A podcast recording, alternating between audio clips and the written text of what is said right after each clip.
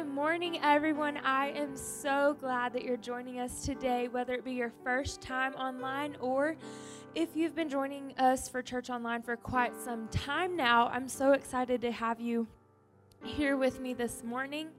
I believe that God wants to speak to you. I believe that He has a word for you. So I hope that you're ready to receive it. I hope that you're ready to hear it and take heart.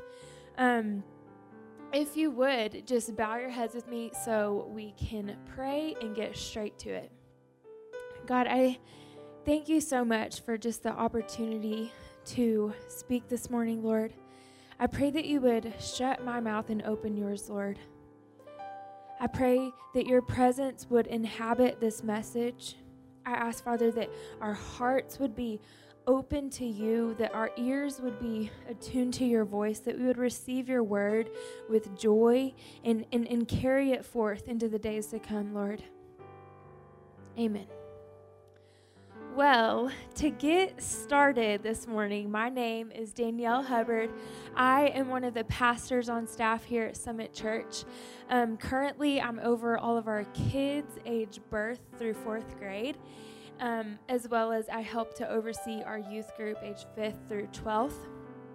And I'm also over all of our um, global outreach and our partners that we connect with and partner with all around the world. So, got a lot going on, but it's great. I love being a pastor at Summit Church. It is a joy and an honor.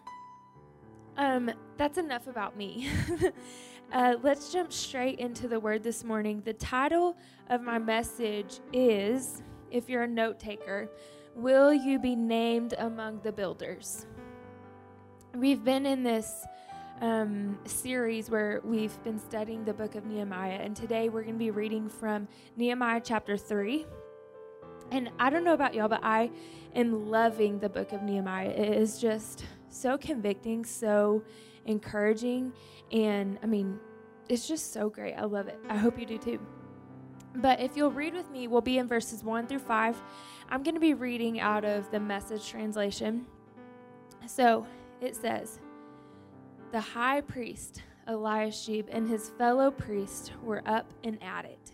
They went to work on the sheep gate, they repaired it and hung its doors, continuing on as far as the tower of the hundred and the tower of the Hananel. The men of Jericho worked alongside them, and next to them Zaccur, son of Imri.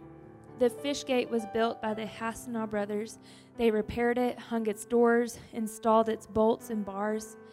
Meremoth, son of Uriah, son of Hakkoz, worked. Next to him, Meshullam, son of Berechiah, the son of Meshezabel, Meshezabel.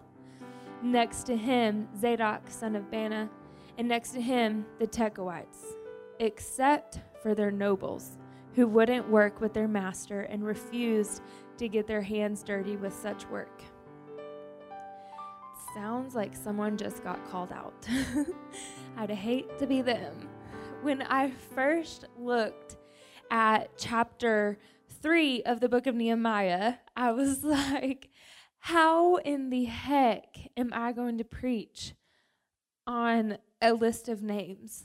like, what even? But, you know, if you, if you, honestly, if you were to just go and pick up your Bible and turn to chapter 3 in Nehemiah randomly and start reading out of that chapter, you honestly, at first glance, would probably skip over it. But if you read it in its entirety with chapter 1 and chapter 2 and following with chapter 4 and continuing on, if you read it in entirety with the rest of the book, you see it's a very important part of the story. You see, the walls of Jerusalem had been down for quite some time now. It it didn't just happen when Nehemiah went to rebuild. It, it wasn't a tragedy that people instantly joined in and came together. And there, so much time had passed that they just, no one was motivated to do anything. It, in, in a, I mean, it was no small feat. So it would be difficult to be motivated to do anything. Can you imagine? Can you imagine the work that they had to do to clean everything out and and and just just make a new slate basically to get back to work. You know, it makes me think of um, of when the World Trade Center, along with the Twin Towers, were attacked and they they went down. I was eight years old in the third grade. A tragic event in history that left New York City with tons and tons of rubble and debris left to clean up. In fact, the debris that remained accumulated to be 1.8 billion tons of steel and concrete.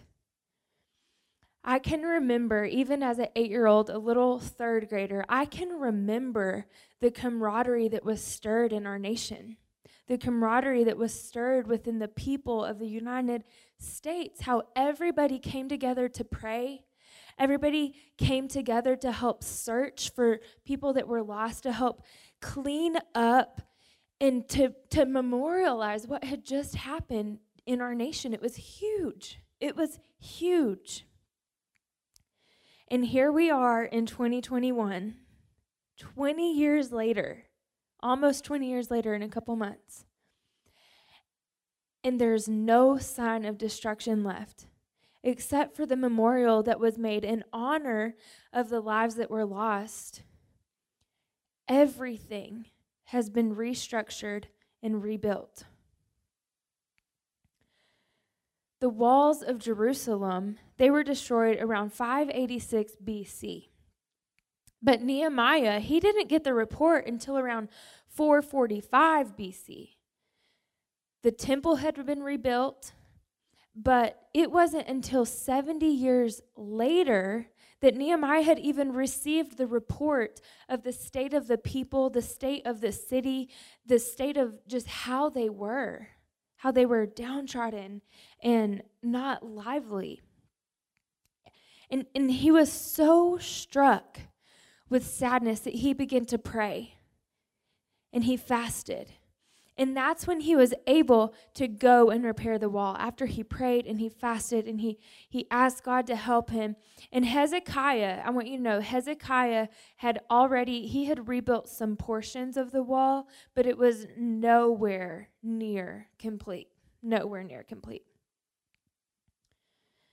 And if you'll remember, if you haven't watched our, if you're on Church Online and you haven't watched our previous messages of Nehemiah, of the start till now, I would encourage you to go back and listen because it kind of just builds on, well, it doesn't kind of build, it 100% builds on each other. So, but what we do know from previous reading and previous messages is that Nehemiah was a cupbearer to the king. He was a layman. He had been held captive and became a cupbearer to the king. He was not a priest, he, at this point, was not even a governor of any sort. He, for sure, 100%, was not a construction worker. This building the wall wasn't his gift or his talent or, you know, it wasn't his strength.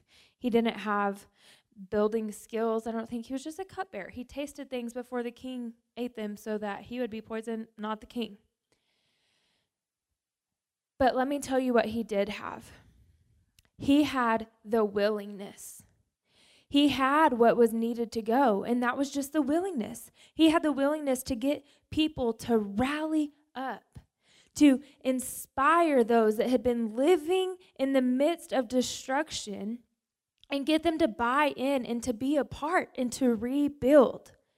He was a leader that was able to cast vision so that almost everyone was bought in. Almost everyone, because remember that little snarky comment about the Tekoites who uh, were like oxen stepping away from the yoke. But in chapter three, it's not just a list of names that don't matter, it's a list of those that came alongside the task and were dedicated to the rebuilding of their walls that had been destroyed. They were tired of it. Can you imagine just living somewhere that has been totally demolished and you're just looking at it and looking at it and looking at it. And it probably becomes so almost like something you don't even notice anymore. You know? The first worker mentioned in the list of names is Eliashib, the high priest. And it goes on to say that Uzziel, the son of Harahiah, the goldsmith, worked next to him. And next to him, Hananiah. Also, don't judge me on my pronunciation of these names because they're pretty difficult. But Uzziel, the son of Harahiah, the goldsmith, worked next to him, and next to him, Hananiah, one of the perfumers. They rebuilt the wall of Jerusalem as far as the broad wall. And the chapter continues with names of more than 50 people who helped with the rebuilding, people who took responsibility for rebuilding different portions of the wall. Some working on the portion in front of their dwelling place, that's right in front of their house. They had to look at it every day. Some of them took responsibility for that, some took responsibility for far beyond what they were specifically responsible for. And others took responsibility for different gates. All the gates had to be refixed and put together. Really quick, I love decorating. I love making pretty spaces with all the details and the accents and making things just come together. It makes me happy. And in my mind, this wall stresses me out because can you imagine Can you imagine all the coordinating that had to happen for this wall to come together? I'm picturing like a section of the wall being shiplap, you know, white shiplap. And then maybe another section, you move on to the next people, and they don't really love shiplap. So they are like, I'm to do this beautiful whitewash brick with a little bit of black trim you know? You know the house I'm talking about. And then maybe another person, they they really love that like a rock house, you know, with the red rocks. They love that look. So they're going to build their portion of the wall with some red rocks with some grout in there as well and then maybe you move on and there's some people who who who who love the super pretty white subtiles with the black grout or you could go white grout but whichever. Anyways You've just got this hodgepodge of a wall that has no congruence because everyone has their own idea and their own opinion, and there wasn't any communication on what was expected. There was no communication on who was doing what and how it would correlate with what was beside them. And it just really stresses me out. You know, my husband and I have been looking for a house to buy. Thank God we found one to rent recently. But we went and looked at a house the other day, and I stepped into what I felt like was seven different styles in one home. I mean, the kitchen was a totally different style. The living room flowed into a different style, kind of bachelorish. And then we've got modern on half of the half of the hallway and then western on the other half and I'm like I was so perplexed. I was like, what is going on here? Nothing flows together. And it just stressed me out. So, anyways, back to the scripture. I just really needed you to know um, where my mind was when I pictured how this building of the wall would go without any leadership or without any vision, without any purposed plan for the rebuild. So, if you'll look at me at verse 5, it says, And next to him, the Tekoites, except for their nobles who wouldn't work with their master and refused to get their hands dirty with such work. That's where we left off.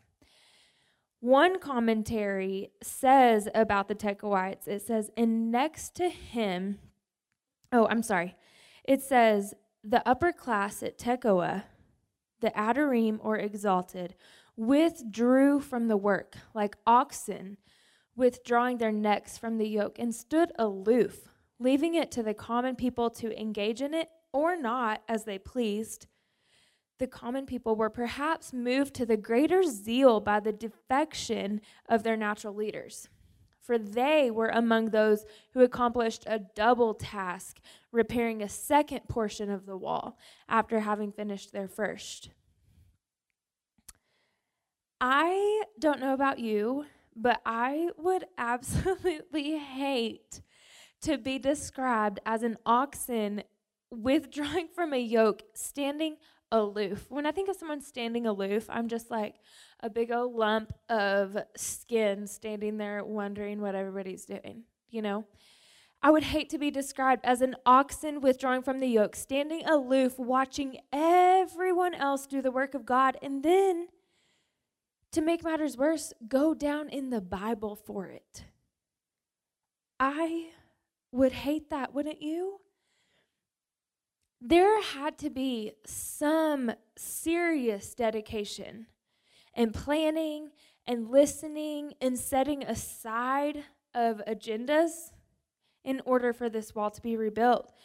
And that has to happen in the local church as well. It has to happen within the community of believers.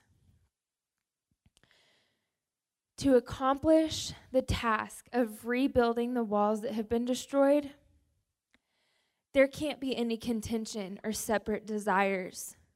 Everyone's got to get in line with the vision, having one accord, and that is to accomplish what God has in front of us. Am I saying that the people of the church can't have their own thoughts or ideas and that we just want to have a one track mind and, and move as a church that's like a robot? Absolutely not. Absolutely not. In fact, that's the farthest thing that we want. Am I saying that you have to agree with every single thing that your pastor or your leader says? No, I'm not. You see, there's this thing called submission, and it's a concept that I think humankind just naturally resists. You see, we want to do our own thing. We want to have our own agenda, do things on our own time, and we, we want ourselves to benefit. You know, submission. But the thing is, submission is a beautiful thing when it's applied correctly. It's biblical. And I, I believe that blessings come out of your willingness to submit when it's in the right context. In case you didn't know, we have some very strong personalities on our team, on our staff team here at Summit. And there are times when we're not all in agreement on a decision or a plan or, or whatever it be. And, and we have to take the time to hash it out. But in the end, in the end of decision making time, our staff is submitted to the leadership of Pastor David because we know that God has specifically, uniquely, and very purposefully positioned him as the pastor and the leader, the shepherd of Summit Church. We, we know that he's listening to the voice of God, and when he makes a final decision, it's our role to submit to that because we are submitted to Him and to the overall vision of Summit Church, and He may have a little bit more insight than we do on some things that we don't know about. He may know a little bit more than we do. On the flip side, there's other times when the rest of the team feels strongly about something and he will come alongside us because he trusts and knows that we're committed to the same thing. We're committed to him and to one another and to our church and to the vision that God has given us for Summit Church. Submission comes, I mean, I'm sorry, submission leaves no room for ulterior motives and, and no room for yourself to be made known. Submission comes without regard, without regard to anything. If Nehemiah, if he didn't come in with a plan, if he came in half committed, not ready to direct and guide and spearhead this large feat of rebuilding a wall, can you imagine with me? Can you please imagine the catastrophe that it would have been? No one would have submitted to the vision of the wall. No one. He would have no builders. He would be doing it by himself. That wall, or he either would be doing it by himself, or that wall that I mentioned earlier with the shiplap and the subtiles and the rock wall and the whitewashed brick, that's what the wall of Jerusalem, the rebuilding of the wall of Jerusalem, would have looked like. They wouldn't have been inspired to take action. They, they remember, if you'll remember that they have been looking at this heap of rubbish surrounding them for over 70 years. 70 years. Some of them didn't know a life without a broken wall. Just like some of our kids don't know a life without social media. Whoa. You know, that's one of the fears that many of us have for the generation coming after us. Our walls have been shattered down. The truth has been poked and prodded and torn apart and distorted. Aren't you tired of it? Aren't you tired of being a Christian and just standing by as our rights and our beliefs and our morals are just trampled on? Aren't you tired of watching the people of our world be overcome by the enemy? Aren't you tired of seeing your friends and your family go down a path that you know in the deepest depths of you that God did not intend for them? Aren't you tired of seeing so much corruption in the church? It's time to wake up. It's time to get in line with the vision. It's time to start acting like a Christian in our friend groups, not just on Sundays when we come to church. In fact, it's time to get in church more than one Sunday out of the month so that you can be strengthened and encouraged. That's biblical. It says, Neglect not the gathering of believers, as is the habit of some. That's a habit that's got to go. It's, it's time to not just be an observer of a worship service and a great message, but be a servant. Use what God gave you. Get out of your comfort zone. Be like the perfumer and the goldsmith, not the Tekoite. It's time to protect and guard the faith of our children and their children to come. My baby, I have a niece that's going to be one in September. My baby is due in September. I have another niece and a nephew due in, in October and November. Hannah, our worship leader, she has a baby due in July or August.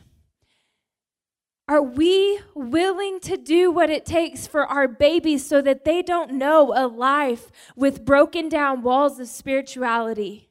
So that they don't know a life of living among destruction? Are we willing to do what it takes to rebuild the walls?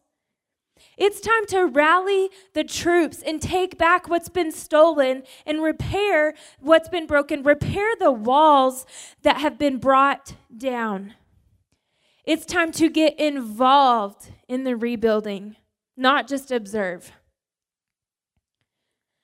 When I think about when I think about what it must have been like to see the wall come together in just a short 52 days. I think of hope restored. 52 days comparative to 70 years. It's just a little over a month and a half, almost two months. 52 days, that's all it took after 70 years of heaps of a mess. You know, I've I've been in a season myself um, for a little while now where I've had to do some things that I don't necessarily love or like or want to do. And I've thought, God, when are you ever going to release me from this? I've been faithful to you. I've, I've been devoted. I've done what you've asked me to do. I've put my head down and trucked through, and still, still I'm here. Still, I'm in this same season, in this same place. And it began to affect me. And I had to take a step back and search my heart and get some insight from some leaders in my life that I trust and I value. And at the heart of things, I realized I realized I wasn't actually walking in full obedience. I wasn't actually walking in full submission to what God had asked me to do. Because as I mentioned earlier, full submission comes without regard. Without regard, you're committed. No matter if you like it, no matter if you're uncomfortable, no matter if you want to do it, no matter if you're passionate about it, I allowed my, I don't want to do this. This isn't me. This isn't my purpose because I don't have a passion for this to consume my thoughts. And it led me to a place of just being so unhappy. And and soon it would if I didn't address it, it would soon lead me to a place of bitterness. How many of you know bitterness is not a place where the Lord intends for you to be? But you know what? The purpose of God on my life is to uncover the kingdom of God wherever I am. Wherever I am placed, in whatever capacity that I'm needed. In the world we're living in right now, this means that the purpose of God on my life is rebuilding that wall that's been taken down, that's been destroyed that the enemy is fighting so hard to destroy and come against in our young people, in our churches, and in our homes, and in our schools. And I believe that that is the purpose of God on every believer right now. And it looks different for everyone. It looks different for everyone, but our job as Christians, as followers of God, is to equip the saints. To equip the saints you first need to be one.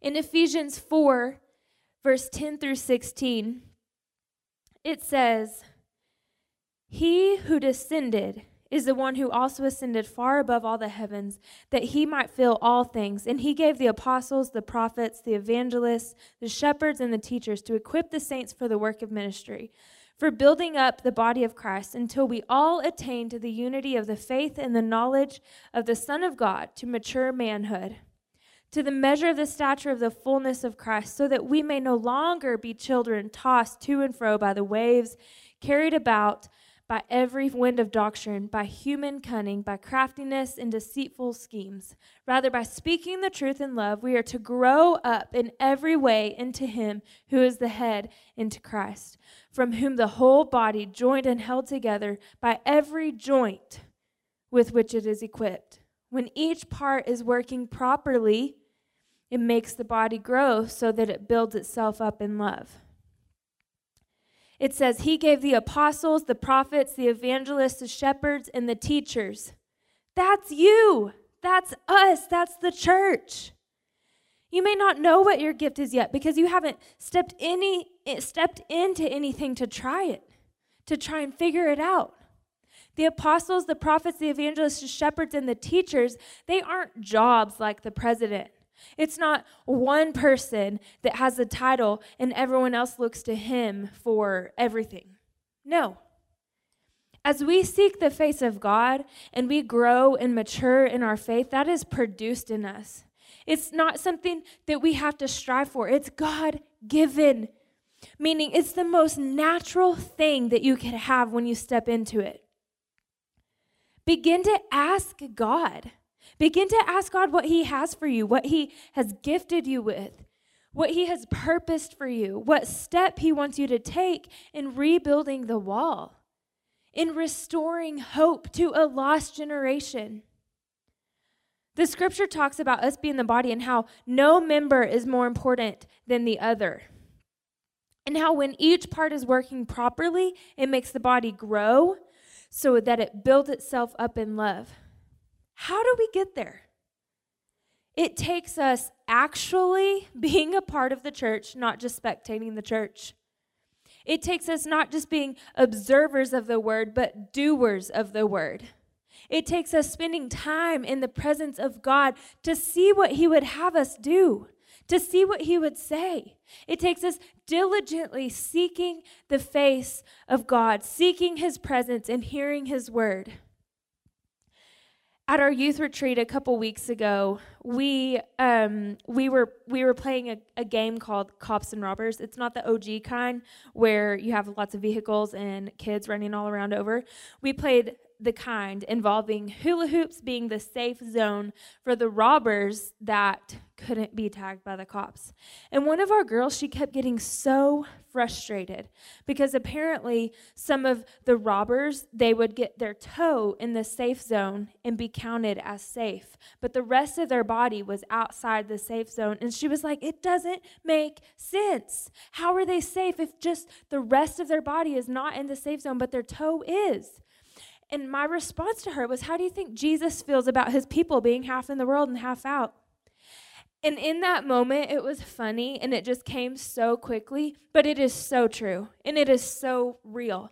We can't be half in, half out, one foot in the world, one foot out of the world.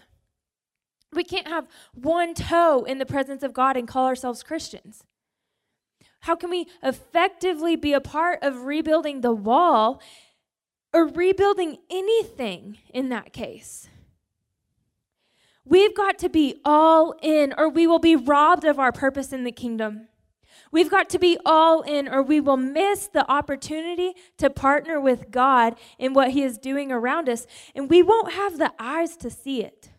We've got to be all in, committed to Him, or we'll miss the generation after us.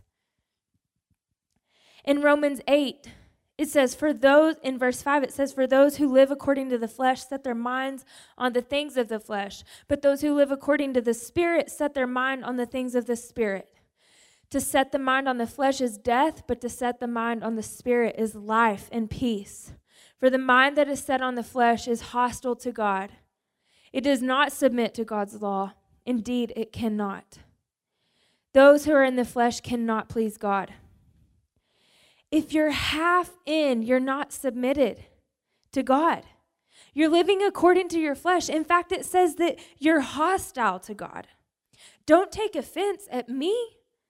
That is straight from the Bible. That's not from my mouth. That's what the scripture says. If you've got one foot in and one foot out, you're lukewarm. I'm going to wrap it up with this.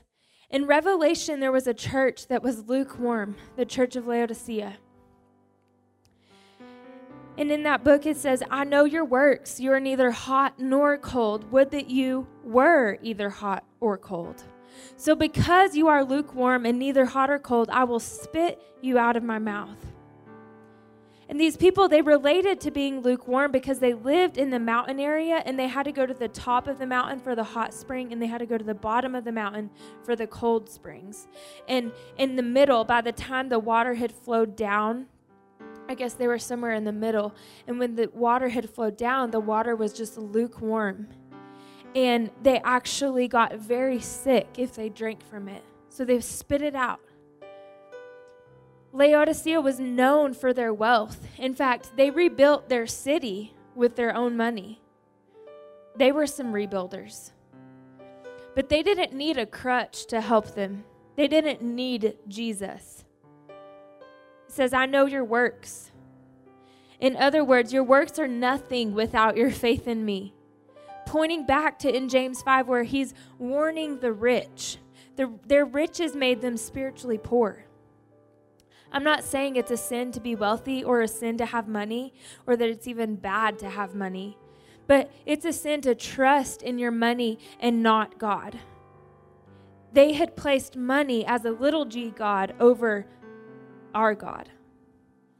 Nehemiah. Nehemiah asked God to provide a way for him to rebuild. His dependence and his trust was fully on God for this wall to be rebuilt. He was fully in. God was all he had. He had been captive previous to this quest to build a wall. He was a cup bearer. He didn't have riches to depend on. He was all in. There was no room for his lukewarmness. He wasn't lukewarm. We have to get that we have to get to that place of being all in. Do you think that the perfumer was lukewarm? Without God inspired vision and leadership of Nehemiah and his own devotion to God, do you think that the, the perfumer would have ever, in his wildest dreams or thoughts, imagined that he would be mentioned in the Bible for rebuilding a wall? Do you think that the jeweler, the goldsmith, was lukewarm? Without his commitment and inspiration of restoring hope out of his love for the Lord, do you think that he ever thought in his wildest dreams think that he would be mentioned among the builders? Do you think that the priest was lukewarm? Of all people, the priest, do you know that there are pastors today that are lukewarm? Do you think that, that, that he would have ever imagined being listed among those who helped to rebuild the wall? The priest? Do you think that the daughters of Shallum, the ruler of half the district of Jerusalem, do you think that they were lukewarm? I'm sure they never had thought about being mentioned among the builders because the women didn't do the work like that. As God is warning the church of Laodicea, at one point he says, Those whom I love, I reprove and discipline. So be zealous and repent. If we want to be named among the rebuilders, we cannot be lukewarm. We cannot be dependent on our wealth. We cannot be dependent on ourselves. We must be dependent on God and be devoted to Him. If we want to be named among the builders, we must first have zeal and repent. This whole chapter is dedicated to listing by name those who would be a part those who would do the hard work, those who would get their hands dirty, those who would do what was outside of their realm of expertise, those who would participate in the work of God through Nehemiah. Those who would link arms and say, No longer will we live in heaps of rubbish. No longer Will we sit by and let this broken wall define our city? No longer will my family see me stand by and watch as hope has been lost. No longer will I not do my part. No longer. But we will link arms with our neighbors and our neighbors' neighbors. We'll link arms with our leaders and our city officials. We'll link arms within our homes arms within our families, and we'll do our part. And together we will rebuild. My question to you today is Will you be named among the builders? I want to do something. I want to ask you that question. And as a response, not to me, but to the Lord. I want you to, wherever you're at, you're in your home, maybe you're in your office, I don't know where you are, but however you want to respond, as a, a prophetic act of saying, God, no longer will I sit by and watch the destruction of turmoil and not do something. I want you to do something that is a symbol to God, saying, God, I'm committed to what you're doing and I'm willing to be used by you. I don't want to pressure you into it. If you're not ready, that's between you and God. But I believe that you're here listening today because God is speaking to you, that He has been speaking to you in weeks past and, and, and is going to continue to speak to you in weeks to come of what you're supposed to do, of what your part is. So if you're ready to take that step today, I want you to do that, whatever it means for you. This is your opportunity to respond, saying, God, here I am, have your way. Have your way. So if that's you today, I'm going to I'm going to challenge you if you're by yourself to let someone know because we need accountability with the people around us to hold us accountable to what we're committed to. But if that's you today, I'm just going to simply pray over you. God, we we want to be listed among the builders, Lord. There, there are those of us who are linking arms together spiritually. We're not physically together, Lord, but we are spiritually linking arms, saying, No longer will we stand by. Saying, I'm going to be listed among the rebuilders of this wall. God, I pray for the just the courage to step out, to be bold, to be um, willing to step out of our comfort zone, to be able to do the things that you're asking us to do, Jesus. I just pray that you would give us the boldness and the courage and the strength to do whatever it is, Lord. Let our ears be open to you. Let our hearts and our eyes be so attuned to your voice, Jesus, so that we would hear what you might have for us, so that we would hear where it is that you want us to be. What direction are you pushing us towards, Lord?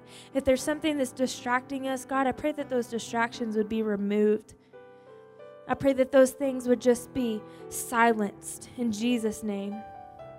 God, we are submitting ourselves to you. We are fully submitted to you without regard, without regard of our comfort or our uncomfortness.